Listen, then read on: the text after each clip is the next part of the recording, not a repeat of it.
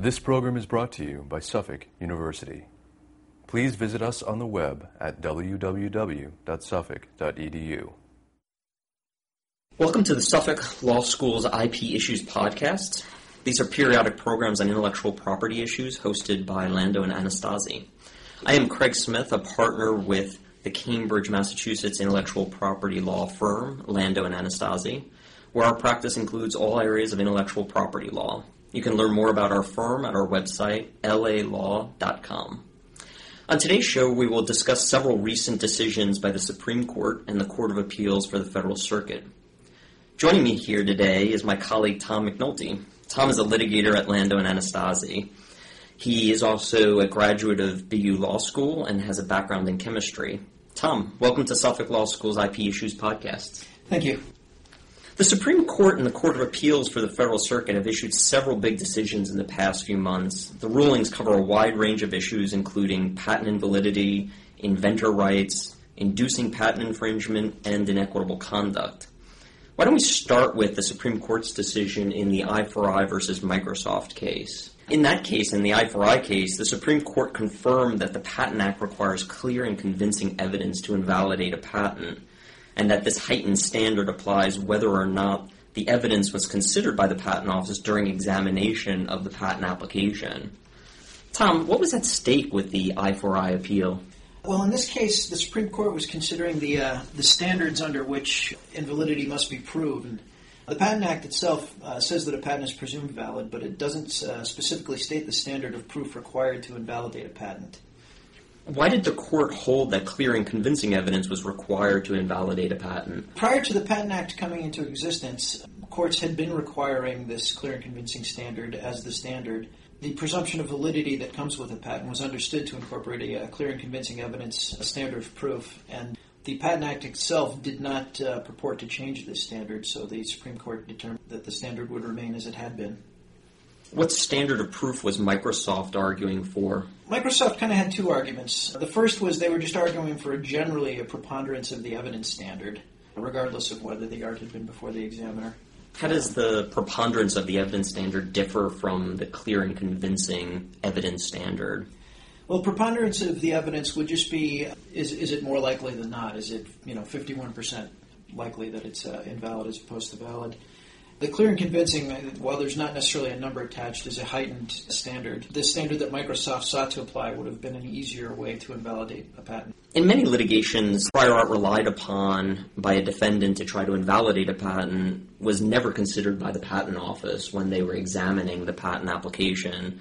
Did the Supreme Court consider applying a different standard of proof in those circumstances? Yes, the court did consider this issue, but they rejected Microsoft's argument that a preponderance standard must at least apply where the evidence before the fact finder was not before the PTO during the examination process. Microsoft had been arguing that the presumption of validity stemmed largely or entirely from uh, the fact that the patent application had been examined, and anything that was not before the examiner, therefore, was not deserving of the presumption of validity. But the Supreme Court rejected this and held that the same standard of proof applies. Now, the Supreme Court made an interesting point relating to what a jury should do when it's considering evidence that was either before the patent office or not before the patent office. And I'm curious, what was the Supreme Court's recommendation for circumstances where a jury is considering a piece of prior art that hasn't previously been considered by the patent office when allowing the patent to be granted. Well, this is sort of the interesting point. The court, while holding that you still must prove by clear and convincing evidence uh, that the patent's invalid, they did endorse the use of a jury instruction that would allow the jury to give more weight to evidence not previously considered by the patent office. When warranted, the jury may be instructed to consider that it has heard evidence that the PTO has not had the opportunity to evaluate before granting the patent. So, what would the court be doing with this new type of instruction? This wouldn't change the burden that would be applied in the case, but would just allow the jury to give more weight to prior art that hadn't been considered by the patent office. That's correct. Uh, you know, it remains to be seen how this will play out in fact. So it sounds like what will likely happen in future litigations is that if you're a defendant and you're putting forward prior art that hasn't been considered by the patent office, you're going to be arguing for a jury instruction in line with what the Supreme Court has recommended could be used. Yes, that's correct. Are you aware of whether or not any of the model patent jury instructions have yet been modified to address this new recommendation from the Supreme Court? No, I- I'm not aware that any have yet been modified. Let's move along to the next big case that was decided. This is the Stanford University versus Roche case. What was that issue in the Stanford University case? In this particular case, the court was asked to decide whether the University and Small Business Patent Procedures Act of 1980, which is uh, probably better known as the Bayh-Dole Act, gives contractors the right to any inventions made by their employees when those inventions were not already assigned to the contractor. What is the Bayh-Dole Act? Uh, an act that sets forth the rights between the government and federal contractors, and it, and it deals with inventions that are made with federal funding. And it allows contractors to keep inventions based on federally funded research. The statute itself says that there is a right to elect to retain title to any invention of the contractor. And was the court trying to interpret the meaning? That particular phrase that I just read, the any invention of the contractor phrase, was the part that they were really looking at. What did the court hold? The court held the Bayh-Dole Act did not grant such rights to contractors. The premise of this is that patent law has always universally held that the inventor is the person with the rights to his inventions, and that that is not supplanted. How did this issue even make its way up to the Supreme Court? What was really going on? In this particular case, you see this surprisingly more often than uh, than I would think. A professor at Stanford had signed an agreement where he agreed to assign his inventions to the university. Part of his work was federally funded and was subject to the Bayh-Dole Act. Subsequent to his working for the university, he signed a different agreement with, with an outside company where instead of agreeing to assign, he did hereby assign his inventions to the company. And it's that, that agreement to assign versus actual assignment that sort of is what's driving this case. When you say agreement to assign, are you referring to a contract that says some point in the future I will assign rights to you, but I'm not currently assigning those rights to you?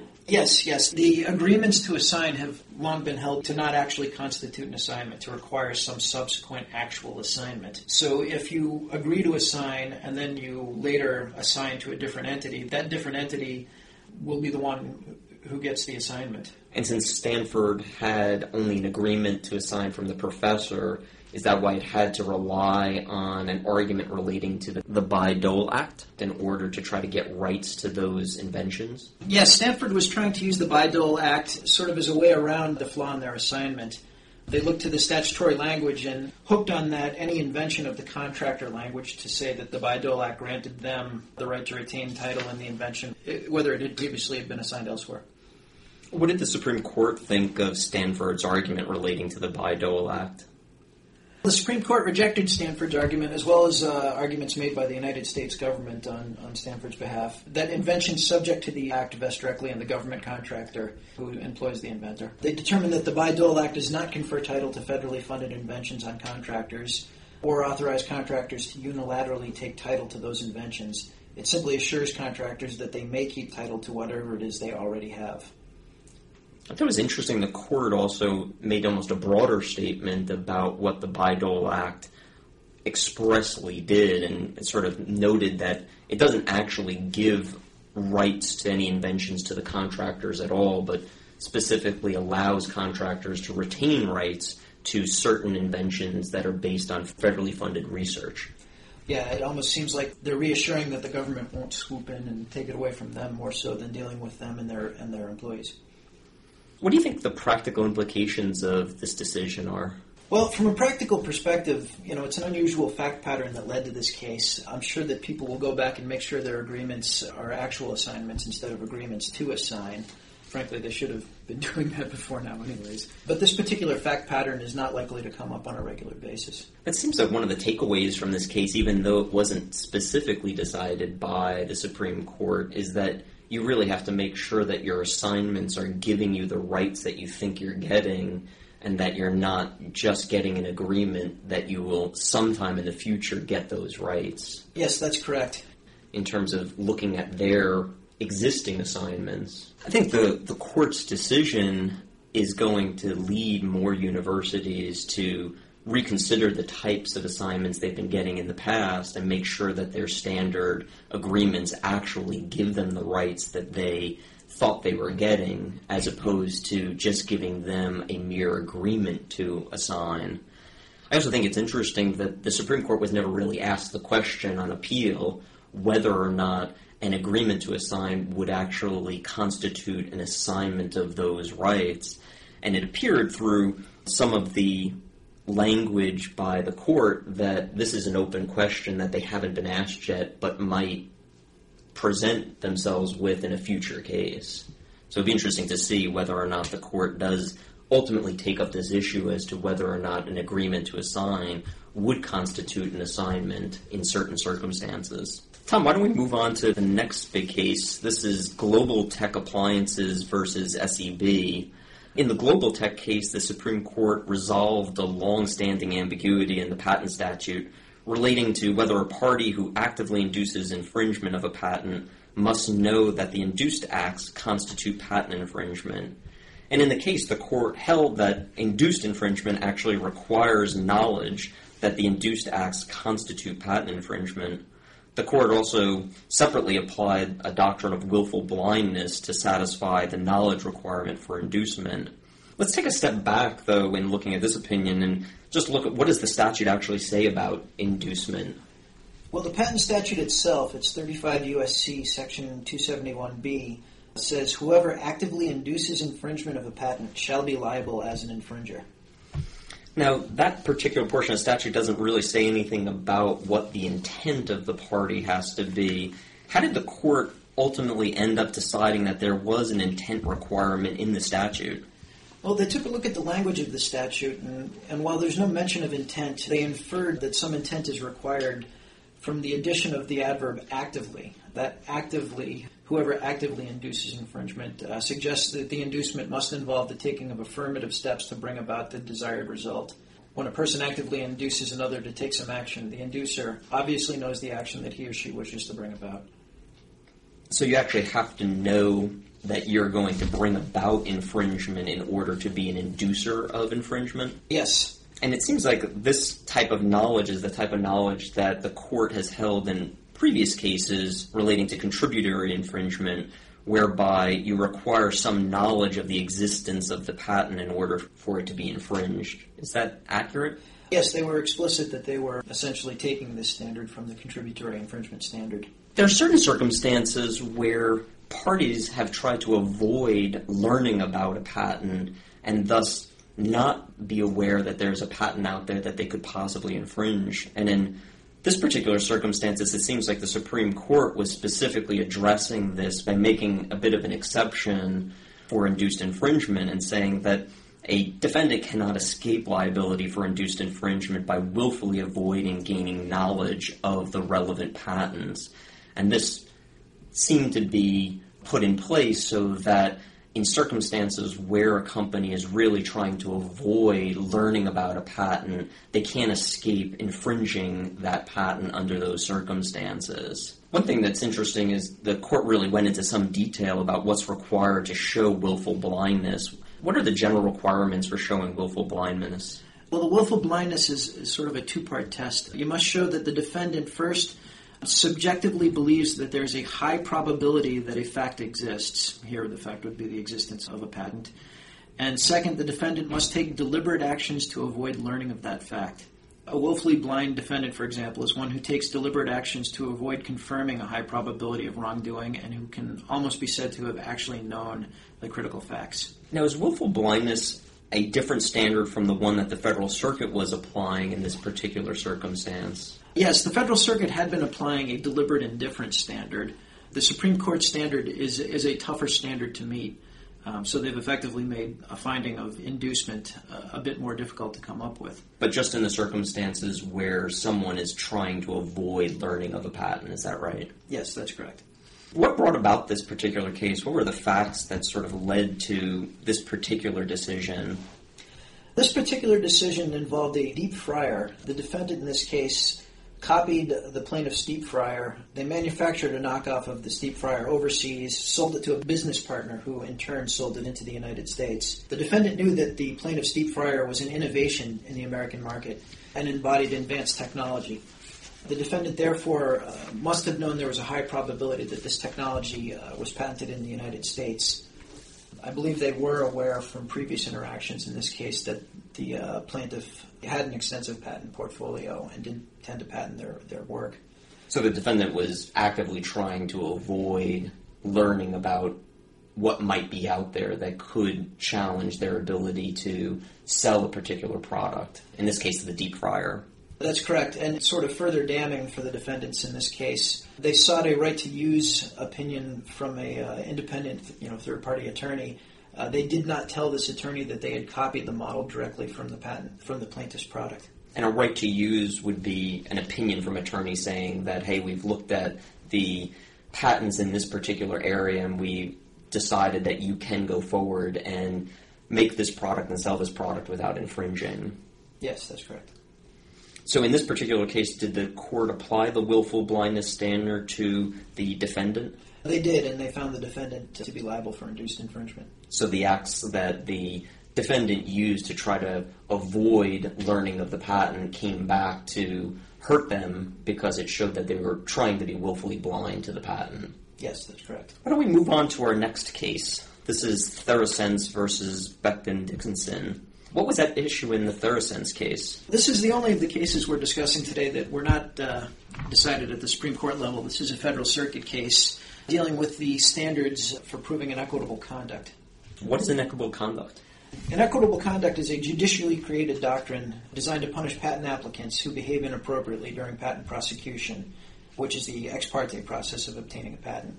When you say judicially created, you mean that it, there's not a statute that deals with it, but it's judge made law?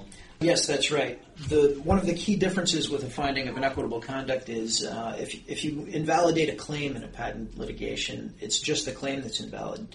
If you obtain a finding of inequitable conduct, the entire patent is rendered unenforceable. So it's, it's quite a hammer. So if you're found to have inequitable conduct, your entire patent goes away. Yes. It's unenforceable. And potentially related patents. Prior to the Federal Circuit's decision in Therasense, what was the standard required for proving inequitable conduct? Well, prior to Therasense, you needed to determine that a withheld reference was material, and you needed to show that there was intent to deceive the patent office. But the standards for doing so were a bit looser than they are now. Prior to Therasense, reference was deemed material if it established by itself or in combination with other information a prima facie case of unpatentability of a claim, or if it refutes or is inconsistent with position taken by the applicant in either opposing an argument of unpatentability relied on by the office or in asserting an argument of patentability. And the intent prior to Therasense was treated on sort of a sliding scale basis. The more material the reference, the lower the uh, burden of showing intent. You know, the idea was, you know, something could be so material that there the inference of an intent to deceive by withholding it was so strong that you didn't have to show much beyond the materiality. So if you could show more of one, you might not have to show as much of the other. Exactly, yes. How did the Therasense decision change the standard for proving inequitable conduct? It changed it in a number of ways, all of them making inequitable conduct harder to show.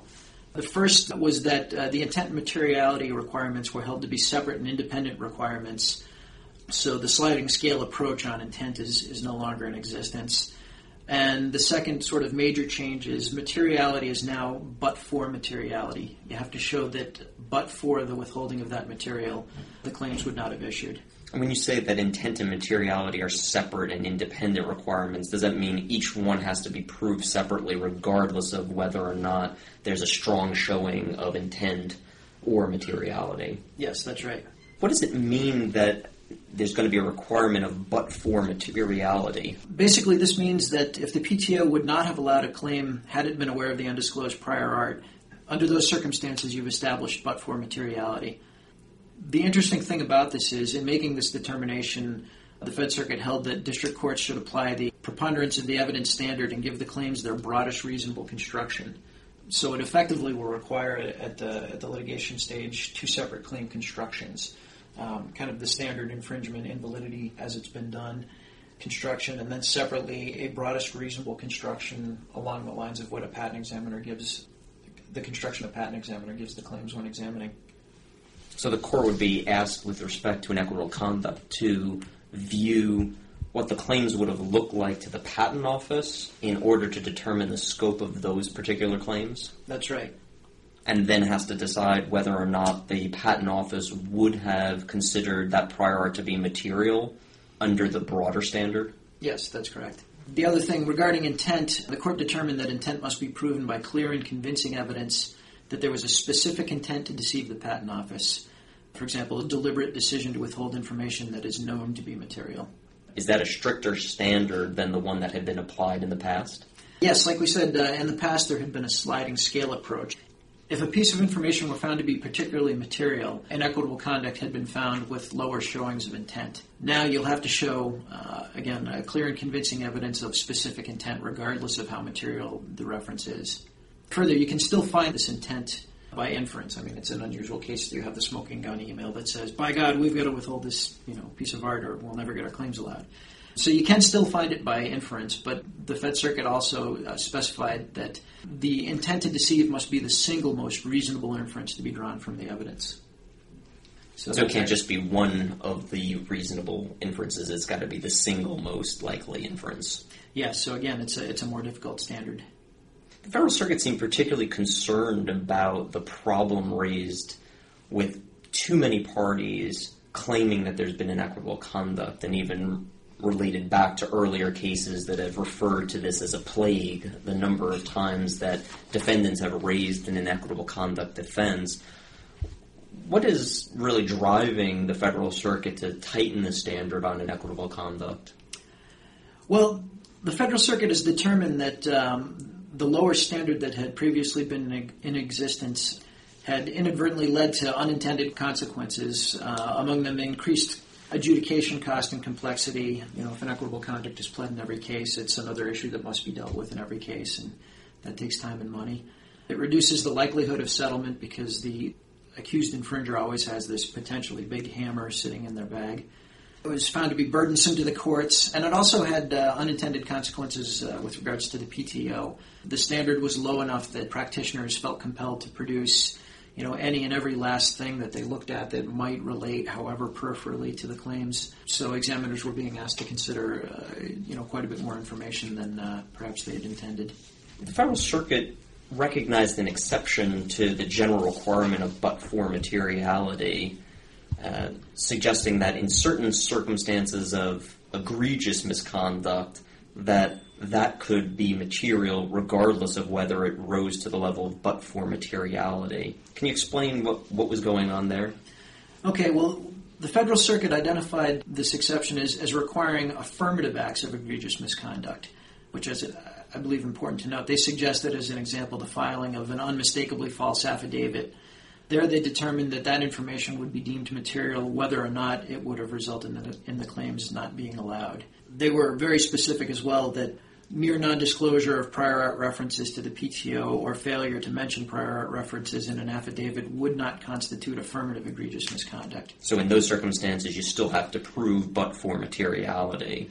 Yes, you do. So they really seem to be emphasizing that it has to be something that the uh, applicant affirmatively does to fit into this exception. Going forward, what do you view as the implications of the Therasense decision? Well, there's kind of a few areas that it might have implications. In the litigation realm, one of the open questions is whether or not these new elements, the but-for materiality um, and the specific intent, or whether or not you fit within the uh, egregious misconduct exception to but-for materiality, whether or not they must be pled, and if so, whether such pleadings must meet the Rule 9 standard that was put forth in the Exergen case. Currently, to plead inequitable conduct, you have to essentially meet the requirements of pleading fraud. You have to plead with specificity what the prior art withheld reference was, who knew about it, that it was material, that there was a specific intent. You can't really rely on information and belief, um, but you have to come up with something more specific. So even just getting an inequitable conduct charge into a case now is, is going to be much more difficult. What about for patent prosecutors? Will the Therasense decision have any impact on how patent prosecutors do their job?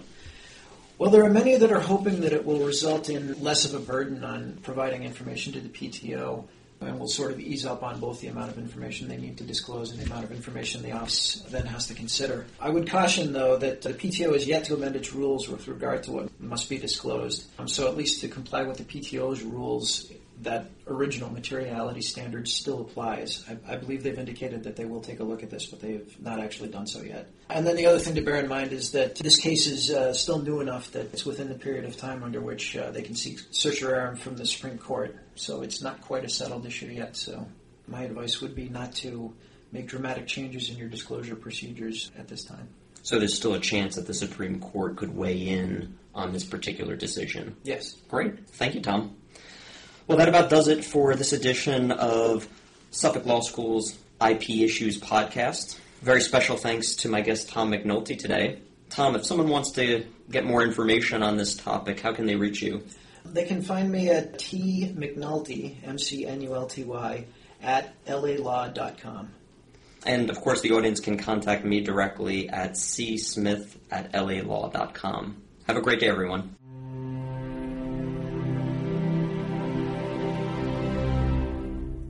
This preceding program was brought to you by Suffolk University. Please visit us on the web at www.suffolk.edu.